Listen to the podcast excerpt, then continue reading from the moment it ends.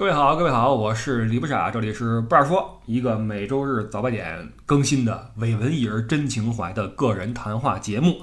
你们所熟悉的我小喷壶又上线了。呃，这个外号啊，我自打得知之后是越琢磨越喜欢小喷壶啊，因为大家可能对我有一个固有印象，就是感觉李不傻是万物皆可喷啊，时不时就开喷。可能确实如此吧，啊，确实如此。但是哥们儿也没什么恶意，对吧？可能我确实是事儿比较多，比较矫情啊，比较轴这么一个人。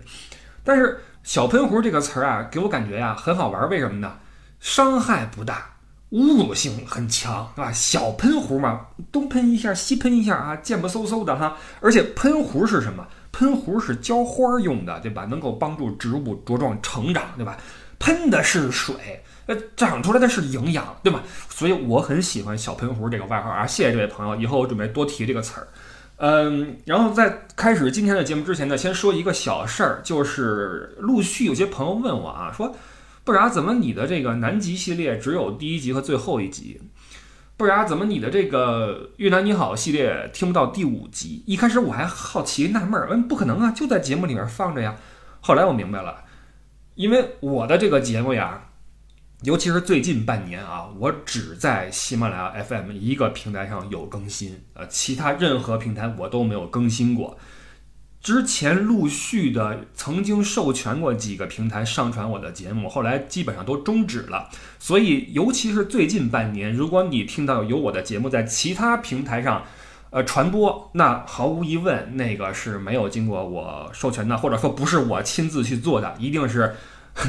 有什么其他人替我做了这个事儿？好吧，呃，但是呢，我也不是太在意，因为反正这个节目也是免费，我也嗯对吧？不在乎说它多被一些人听到，或者多被一些平台去转载，对我来说也没有什么的损失，所以无所谓。但是呢，你想听到的，比如说南极系列的二到六集，那是收费节目，只在喜马拉雅 FM 平台上面有。所以，如果你想听全部的我的音频节目的话，那么肯定你要去喜马拉雅 FM 这个平台上去听。所以，如果说你在其他平台上，比如说什么什么宇宙啊，是吧？看到有我节目了，那不是我上传的，一定是未经允许的一些行为，好吧？然后我就说这么多。然后今儿呢，我们还是来聊旅游这个事儿，因为最近呢，我依旧在四川这个广袤的大地上东奔西走，东流西窜啊。无业的我流离失所啊，很多人说不傻。羡慕你的生活啊，这个自在呃惬意，嗨，这不是无业了吗？对吧？这个一边这个四处这个去打卡，去给各位传一些视频什么的，一边靠群里边变变现哈。我们的这个听友（括弧带货群），大家这个最近热度还可以，你别说，呃，艾迪哈现在有了新外号叫多拉 A 迪啊，多拉艾迪兜里什么都有啊，你你想要什么你就问他。完了，平时呢，我再往里边。有些人说，哎，不然你不是说要自我禁言三个月吗？你到时间了吗？你就出来了。哎，这不是艾迪开始动作起来了吗？我觉得我也得跟上啊。这个这个这个起床来这个工作来了哈，是工作来了，好吧。然后我们这期接着说旅游。上一期呢，我们聊的是剑川博物馆。很多朋友在听完上期节目之后，在群里跟我反馈说，不是听完你说完之后啊，真想去一趟，或者说。还想再去一趟，想好好再感受一把。我听到各位这些话很欣慰啊，非常的欣慰。然后上一期节目呢，各位听到耳朵里的是四十多分钟，但实际上我当时一直在聊聊了一个多小时，中间有的没的很多我都剪去了哈。说说到最后我口干舌燥就累了，很多事儿没有说完。然后这期呢，我们先把上期做个结尾，好吧？呃，然后上期我们有说过，说这个博物馆它。优势是什么，或者说特色是什么？是因为它是一个私人博物馆，这个性质太重要了。它完全可以按照，呃，剑川这一个人他的这个呃意向去设计、去展现，这个就摆脱了一个外力的作用，对吧？你不需要有很强的引导性，你不用很。主观的去介绍一些所谓的客观的事实，对吧？所以这个是这个博物馆可贵的地方。当然，这个也会让我有一个担忧，就是因为樊建春说了，说我人没了之后，这个博物馆就全部上交给国家。那么我我确实会有一个想法或者疑问，就是上交之后，那么是不是他的这些意愿和风格还能够得到延续？这就是一个问号了，对吧？然后这个再说几个馆啊，说一下地震馆啊，这个五幺二地震纪念馆。嗯，因为作为四川人嘛，二零零八年的五月十二号是一个不可磨灭的一个记忆啊，一个伤痛。呃，或者说不只是四川人，实际上那一天在四川发生的地震，把我们全国人民的心扭在了一起。那那个时候我人是在北京，然后那天我是去了北京的景山公园，然后当时没什么反应嘛。然后艾迪是当时在办公室里边在坐班儿，说感到这个。晃了几晃，然后以为自己是什么低血糖了，后来发现是地震了。一开始大家还没什么反应，后来才意识到这个地震的严重性，然后之后就是一系列的，嗯，对吧？各种的事情，然后让我们的内心还是很沉重的。而且是在奥运会之前嘛，当时我跟艾迪在北京开了个小店儿，然后我记得我们的那个店儿里边还摆了一些杂志，什么写的多南兴邦等等等等啊，呃，是一个很大的一个事件，呃。实际上不来四川一趟，不去一趟那些山区啊，是真的无法想象一个地震为什么会有这么大的一个影响。因为那个地方真的是山路很难走，就那么一条道儿，然后那么大一个地震把道路一切断，救援都没法救，所以是很是是挺大的一个灾难啊。那作为樊建川他这样一个在四川生长的一个爱国青年，他当然要呃很详细的去记录这一段历史。然后这个汶川地震纪念馆呢，有两个馆啊，有两个馆，其中一个是比较大的一个馆，这个大的馆呢就比较的主旋律，就是给你展现国家怎么去呃部署，怎么去救援，然后灾后的重建是多么的啊等等这样的一些东西。嗯，然后还有另外一个小馆，就我不知道他为什么地震这个纪念的馆要弄弄两个啊，一个是很大的一个，设计的还不错。门口有大的柱子什么的哈，然后你你走进去是也是一个很详细的一个展现，然后还有一个小馆，这个小馆就更加的让你就是从情感上、从心灵上给你深深的一击。为什么呢？这里边都是樊建川他自己收藏来的跟地震相关的一些呃遗留的物品。你比如说我我印象中啊，我记得，因为你们肯定记得这个事儿，有一位。先生，他的妻子就去世了嘛，他把妻子绑在自己的身后，然后，然后骑着一辆摩托把自己的妻子给拉回了家，对吧？这辆摩托我记得就收藏在这个纪念馆里面啊。然后包括很多那时候地震之后从废墟里面挖出来的学生的书包啊、铅笔盒啊，然后试卷哈，都有当时学生们的笔记的，在那里边有展现。然后这个那个馆也是做的也是挺别有用心的。把地震的，比如说砸坏的车啊，原封不动的拉过来，然后原封不动的一个酿酒厂的一个局部的一个还原，被砸碎的酒缸啊等等，那个管做的也是就是很矮小，然后很多地方都是裸露的水泥钢筋什么的，让你就是有一种很代入的感觉啊，在里边觉得哇，这就是一个很逼仄的一个空间，让你去啊想象一下当时的感觉。还是很痛苦的哈，看这些东西。然后我记得我们我第一次去是跟艾迪和你们迪嫂啊，我们一块儿去的。当时这个我跟艾迪还好，我迪嫂已经是眼含热泪了，你知道吗？迪嫂并不是四川人啊，已经眼含热泪了，说哇太难过了，太痛心了啊！那一幕确实是，哎呀，一个很沉重的回忆，对于我们中国人来说啊。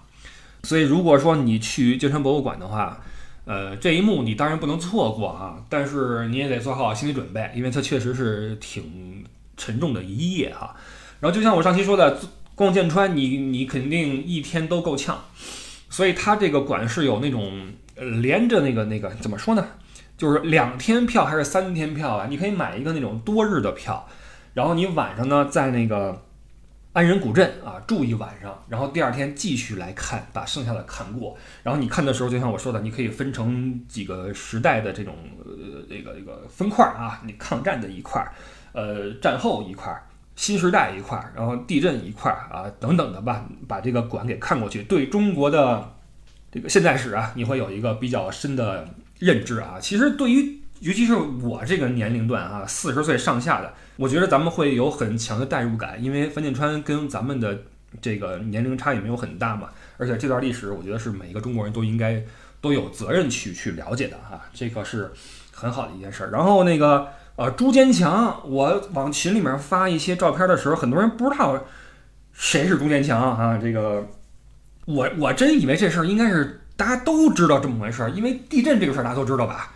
那地震，它有只猪被埋下去了嘛？埋了多少天呀？二十多天还是一个月？要被挖出来的，没有死嘛？于是被人起名为朱坚强。这个朱坚强后来被樊建川花多少钱给买走了？买买走之后养在了京城博物馆，让他安度晚年啊！至今仍没有去世啊！零八年被埋底下的，都都二一年了。我上次去还还吃呢，眼睛好像已经不太行了哈。呃，跪地上正吃呢，感觉就能吃就还行是吧？但是我估计啊，也是命不太久矣。毕竟这他这个猪的寿命没那么长。但是朱坚强他是一种精神嘛，对吧？你群里有有人说说，为什么地震之后有很多关于朱坚强的段子？呃，就调侃朱坚强啊，说那个你好，什么你你有什么感受什么的啊？你为什么不跑？说你们你们作为动物，你们不是应该预知地震的来临吗？怎么不跑？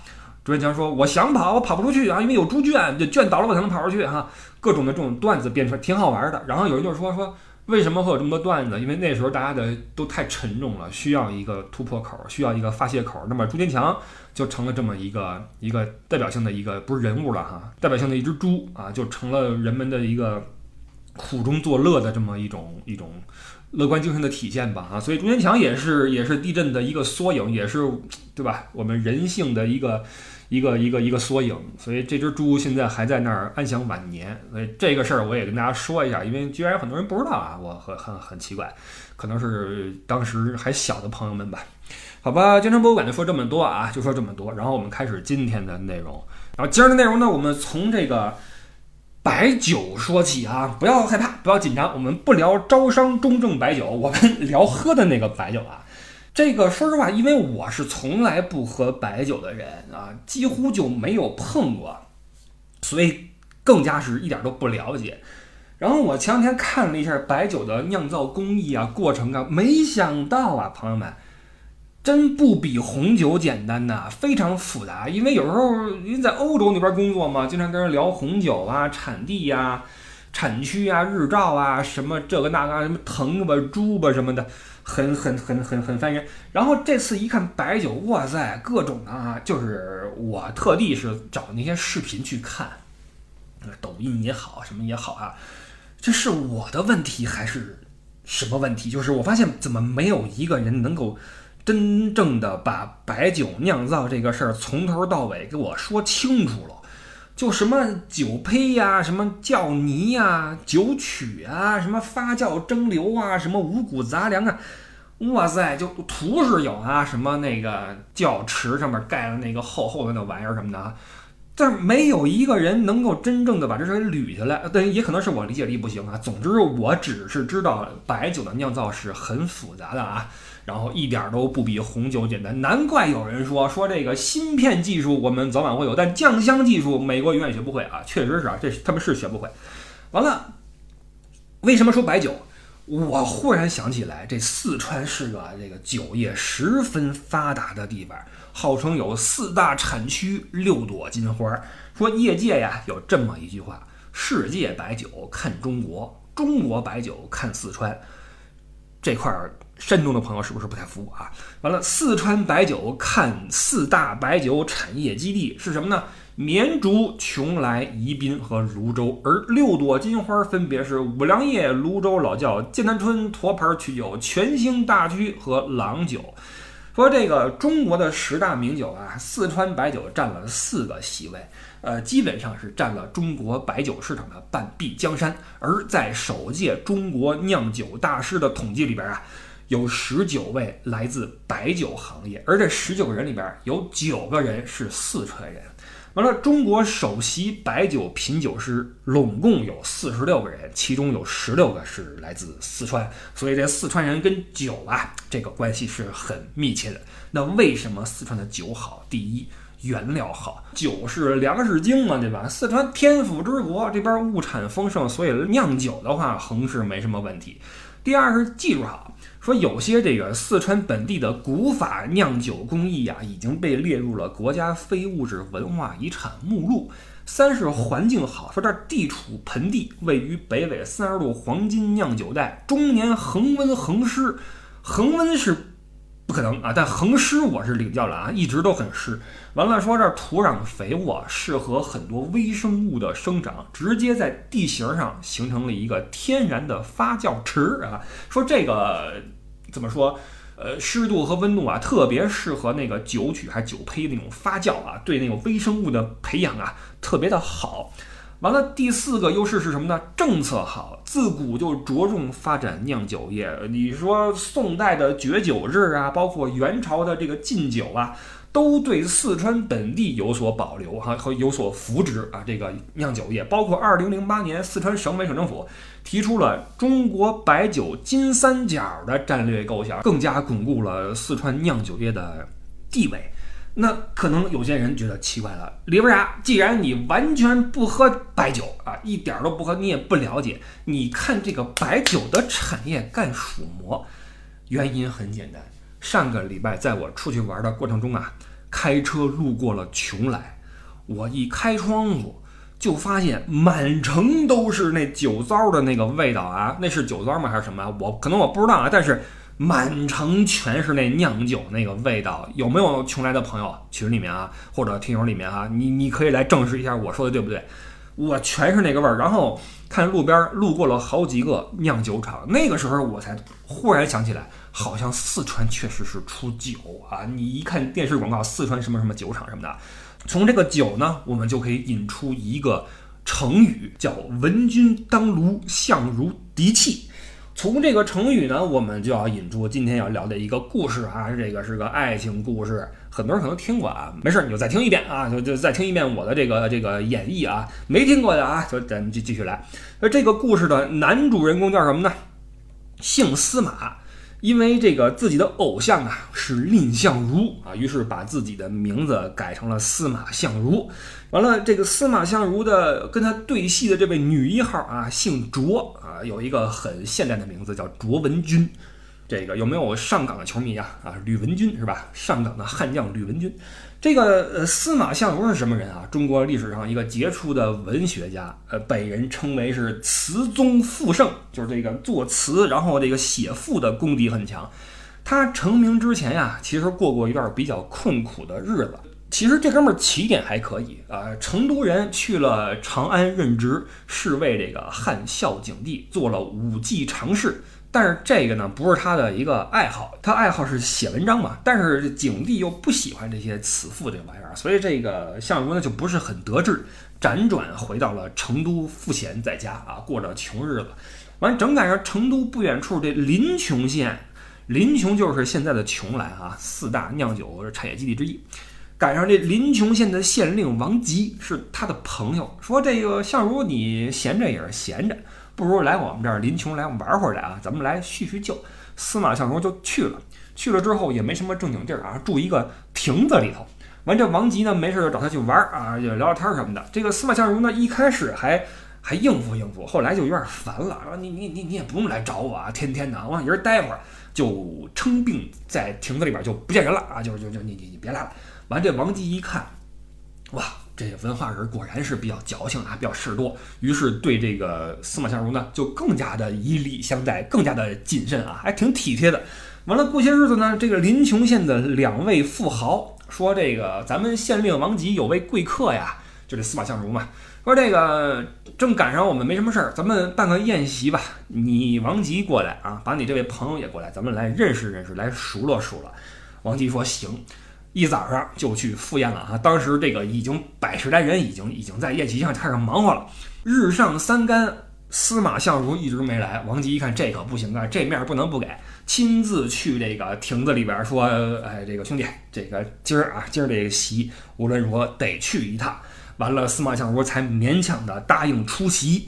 这席间的人一看说：“哇，不得了，这哥们儿面儿大呀，连王吉都亲自去请，这横不是个一般人。”完了，司马相如呢，他呃虽然说人事儿多，但是才华有啊，在席间跟人一聊哈，这一举手一投足就明显就是不一般。完了，酒过三巡，这王吉呢掏出一把琴，往司马相如面前一撂，说：“兄弟，都知道你这个琴弹得好，要不给我们来一曲儿？”就在此时，出事儿了。这两大富豪之一呀，姓卓啊，叫卓王孙。卓王孙有个女儿，名叫文君啊，卓文君刚刚丧了夫，守寡在家。这个卓文君呢？文采过人，精通音律，更要命的是还面容娇美。这司马相如啊，本来这个说我我来吃个饭就完了啊，弹琴也不是不行。完了，忽然看见角落里边卓文君在那儿待着。卓文君也是对司马相如很好奇，跟那儿侧身看着这位小伙子是怎么回事。司马相如一看，哇，这位姑娘太漂亮了，当时就说：“把琴给我，我要给你们来首炸的。”然后这个咣咣咣啊，来了一曲。这后世有人说，当时他弹的一曲叫《凤求凰》啊，是首这个爱情歌曲。你可以理解为，就是今天有人给你唱了个什么“爱你一万年”什么的啊，咣咣咣来了一曲，把你给唱服了，是吧？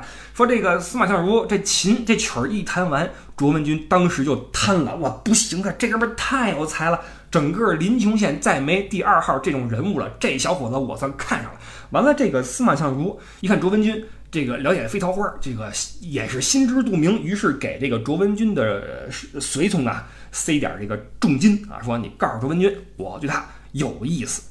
呃，这个故事呢是个爱情故事，为什么这个故事是非常的为人所传颂？因为这两个人的爱情有点猛，怎么个猛法呢？就在这个宴席当天的夜里，卓文君就跟司马相如一碰头，干柴烈火，俩人就私奔了。跑回了成都，这司马相如也不管自己那哥们儿了，完了卓文君也是不管自己那爹地了，俩人就就就私奔。因为卓文君想的是，这哥们儿这么有文采，这么帅，又跟这个县令这么是这种关系，横也是有家有业吧，跟我也算门当户对吧。没想到啊，到成都一看，这哥们儿是穷小子，一屌丝，住的那地方家徒四壁，什么都没有。完了过几天之后发现不行啊，这这这这不是日子呀。周文君说：“这么着吧，你呀，你跟我一块儿回老家，回临邛吧。”完了，司马相如说：“不能回去啊，回去的话，怕是你爹要打断我的腿。”完了，周文君说：“那咱们可以不见我爹，我跟他就就就不相往来，你跟我过。完了，好歹我有一些亲戚，咱们东借西借，完了咱们创个业也能过日子。”于是这两个人又收拾细软啊，也没什么东西，就又从成都回到了临邛，也就是今儿那邛崃。两个人就就创业嘛，创的是什么业呢？记住了哈，临邛是四大酒产业之一嘛。俩人开始弄了个作坊，开始卖酒。文君在前边叫卖，而这个司马相如呢，在后面跟伙计们一块去洗这个盘子什么的，这才有了文君当炉，相如涤器，就是那洗涤的涤啊。我在后边洗盘子，你在前面叫卖，形容的是这对男女当时的那个状态。但是这个故事啊还没完。我们说这呃，是金子早晚就要发光。这司马相如先前不是不得志吗？因为景帝不爱慈父。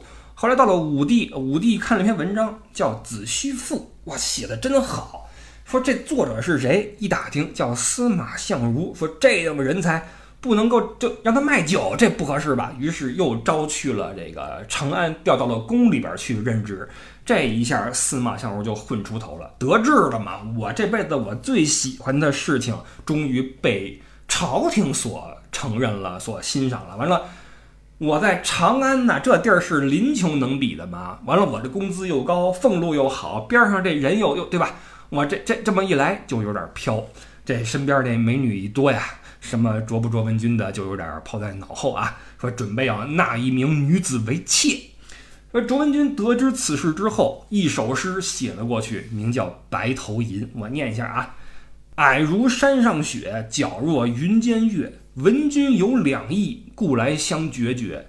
今日斗酒会，明旦沟水头。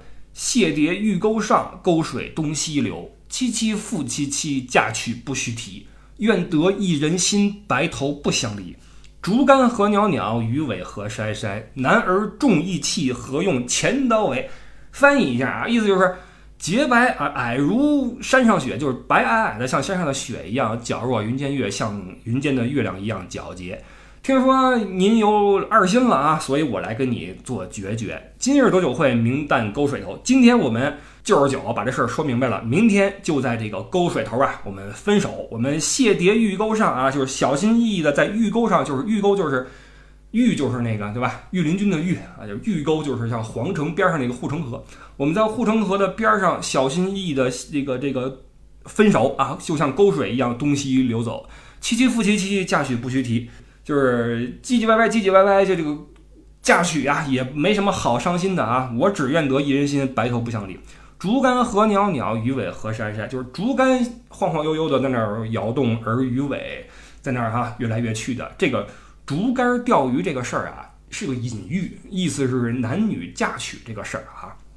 说这个竹竿在那儿摇晃，鱼尾在那儿跃动。男儿重义气，何用钱刀为？钱刀刀臂嘛，所以是叫钱刀。就是男子汉，如果说你重情义的话，谈什么钱呢？哪是钱能够打动的事儿呢？对吧？这么一首《白头吟》送给了司马相如，写真好啊！司马相如看之后呢，猪油蒙了心，回了封信，只有十三个字儿：一二三四五六七八九，十百千万。卓文君一看明白了，万后面是亿，没有这个亿是什么意思？问女何所思？问女何所忆？女亦无所思，女亦无所忆，没有义了，我对你没有回忆了，对吧？用白话说，我不爱你了，怎么 怎么着吧，对吧？我我我我觉得过去那那那日子不是我想要的，对吧？卖酒这事儿，我我我，对吧？卓文君一看，行，你够狠，又是两封信写过去，一首叫《愿郎诗》，一封是诀别书。这个怨郎诗写的一般，诀别书写的非常好，但我也就懒得念了啊，有点长。各位可以去搜一下啊，卓文君的诀别书，什么凤求凰，什么这都是他们当时的那些那些东西啊。完了，这个写过去之后，司马相如一看，哇，说惊叹于妻子的才华啊，一封比一封写的狠呐。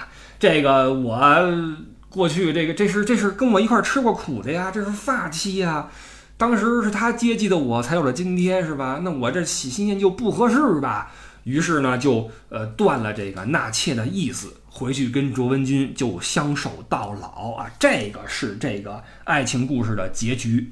那这个故事刚才说了啊，为什么很多人去传颂它？呃，一是因为它够猛烈，再一个呢，嗯，也其实也是映射了这人性。你发现没有，千年不变。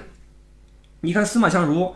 从屌丝完了看上一个富家女，然后去撩人家，撩得手之后呢，借着人家起了势，最后又想对吧？又找第二个，找个新的这个小妾什么的，人性没有什么改变哈。完了，这个故事也是被很多人去解读，呃，在旅游业上当然是说啊，两个人从此在在一起，但是你要说搁现代女性一看这事儿，我我上网看了一下啊。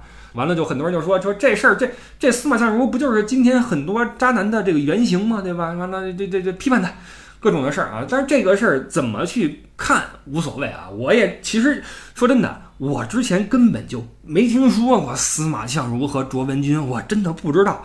我为什么知道这个事儿了呢？因为我那天出去玩，回家的路上，突然群里面有人跟我说说，你路过邛崃可以去市中心。看文君井，我说什么是文君井啊？我就查了一下，说是司马相如跟卓文君当时这个呃创业卖酒，然后从那个井里边打水出来酿酒啊，是这个这个井，我才知道，我才特地去了一趟，才知道这么一回事。完了，司马相如跟卓文君这个故事都是我现看我才知道的啊。这个事儿我不知道各位是不是听说过，这事儿是不是本地旅游业的一个？常讲的一个故事啊，因为好像本地的人都挺挺熟悉的，但是我估计很多人都不知道啊。完了，我这故事我们先结个尾啊，就是要说明的是，这里边的不论是诀别书也好，还是白头吟也好，还是最开始司马相如那那一首凤求凰也好啊，很多人都说这些词啊都不是当时这两个人的手笔，这两个人的故事可能是真的，但是没有这么精彩。这些。呃，精彩的这些赋啊、诗啊，都是后人加上去的，有可能啊。这事儿不是重点，聊这个故事就是想告诉大家，我去了一趟文君井啊。这个文君井在邛崃市的市中心，我是听了听友这么一说啊，群友这么一说，我才过去的。我的天哪，真不好停车呀！转了半天，然后找个地儿，然后临时的就就就靠个边儿，然后去转了一圈。这个文君井今天是个公园，也不要门票，随便可以进去参观。里边是倒是挺精巧的哈，但是特别的小。里边有个井啊，然后是是拦起来的，还有一些大的一些这个这个堂啊之类的哈。有说当年是文君在这儿如何如何哈，现在好像就类似于一个什么呢？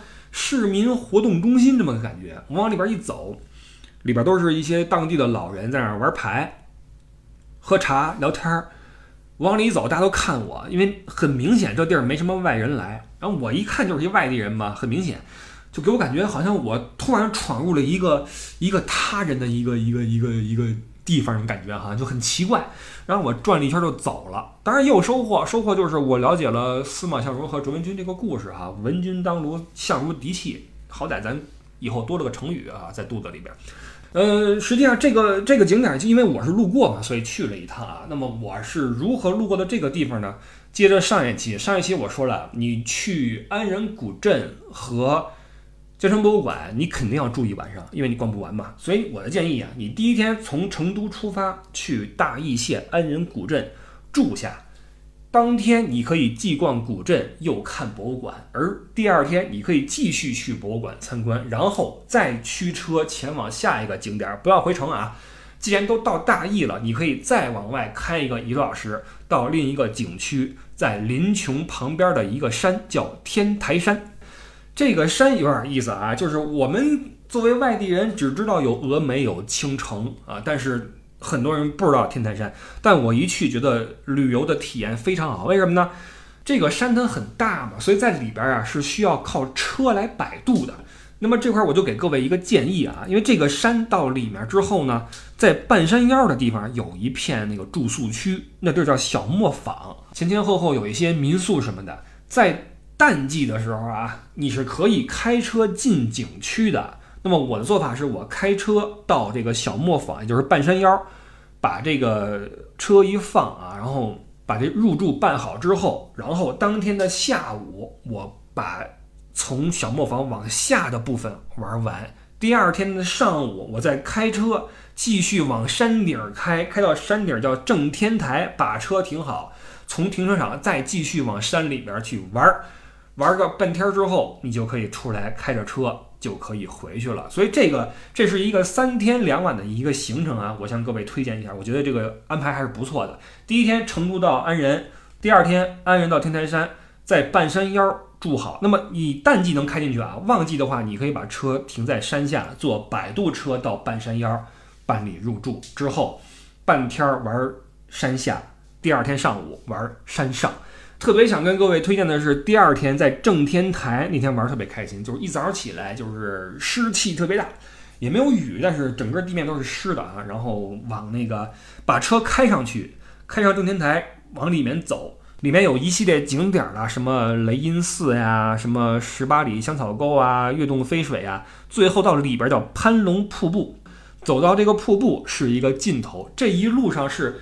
非常适合步行的一块地方啊！说实话，山下那一块就有点类似于我去青城山，感觉就是非常需要体力。你如果岁数大的话，你想靠腿去玩青城山以及这个天台山的下半部分的话，挺困难的。你像我是跟我妈一块去，她去走那个什么山路啊，就比较费劲。但是第二天早上起来，在天台山。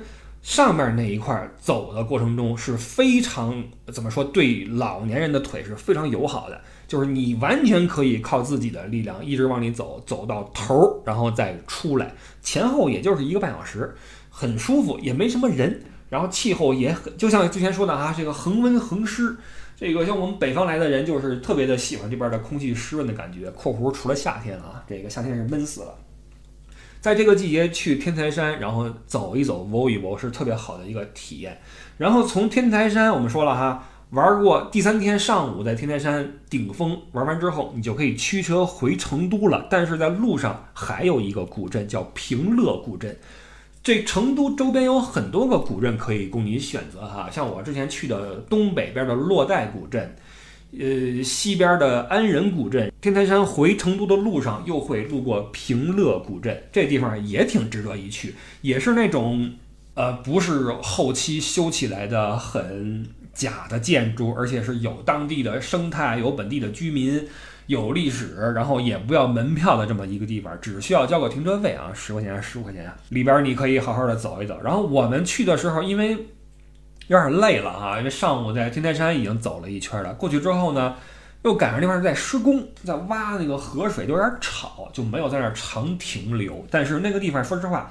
你虽然没有必要说从成都专门去一趟，但是只要你去天台山、去临邛啊、去邛崃，那么你回来的时候肯定是可以路过平乐古镇的，就可以去一趟。所以今天主要是跟各位说这个路线，我觉得还是不错的啊，三天两晚，挺适合周末再请一个假出去玩一趟的。有安仁古镇啊，民国时期的历史；有建昌博物馆，这个是啊中国现代的一些历史。呃，激发你爱国情怀什么的哈，然后又去大自然去爬对腿非常友好的天台山，然后回来的时候又去看一个平乐古镇，喝个茶，吃点东西，晚上回到成都，这是一个非常好的行程。呃，特别适合以后我们的听友以后来成都可以自驾，可以结伴去玩，好吧？这个是今天要说的主要内容。呃，实际上并没有仔细的去聊天台山和平乐古镇啊，因为这两个地儿呢，怎么说呢？是特别适合溜达的地方，真的是，我是强烈推荐啊！天台山真的是不错，名不见经传，但是有意思。好吧，这个，呃，过几天我还会继续出去玩啊，准备去什么金沙遗址啊，包括去三刷成都博物馆啊，在天府广场上，到时候看看有没有什么新东西跟各位来聊一聊，好吧？那么我们就。下个周末早八点继续来聊旅游。呃，有人问我啊，说怎么一直都不聊历史了？那边怎么都闲置了？实际上聊历史这东西啊，原本也是最早的时候说旅游这东西会聊完的，对吧？那么空下来说什么就说点历史吧，看看书。我不是一个很有货的人，实话实说，我不是一个特别喜欢去。东看看西看看，什么知识都要记的人不是的，我就是一宅男。完了，我说的那些历史都是我从书里边扒出来的一些好玩的故事，我觉得还值得一聊，然后跟各位来来谈一谈。我也没有什么团队给我写稿子，给我提供好故事都没有，得靠我自己去挖。所以其实啊，说的难听一点，历史这个东西啊，这个题材啊。是挺费力且不是那么讨好的一个东西，因为有些人他不喜欢听历史，而且聊历史又需要我去扒稿子去写东西，懂了吧？所以那边呢，在我还有旅游的东西跟各位分享的时候呢，就先放一放。什么时候真的是跟家待了一个月了？你看我在德国没事儿的时候，冬天那就看书看历史，给各位分享，好吧？那这就是咱们的一个一个节奏，好吧？然后。嗯，还是那句话，感谢各位的支持。完了，有兴趣的话可以进我们的听友破壶带货群，加群主的微信 l e y o u e d d i e 啊，这是我们群主艾迪多拉 A 迪，然后加他，他会把你拉进群的。我们现在已经有了十七个听友群了哈，然后活跃度还可以啊，谢谢各位的支持。完了，我们就下个周日早八点见吧。国际惯例，祝您下周生活愉快，工作顺心。上班有鱼摸，回家有肉吃，好吧？我是李不傻，小喷壶要下线了，我们就下周再见，拜拜。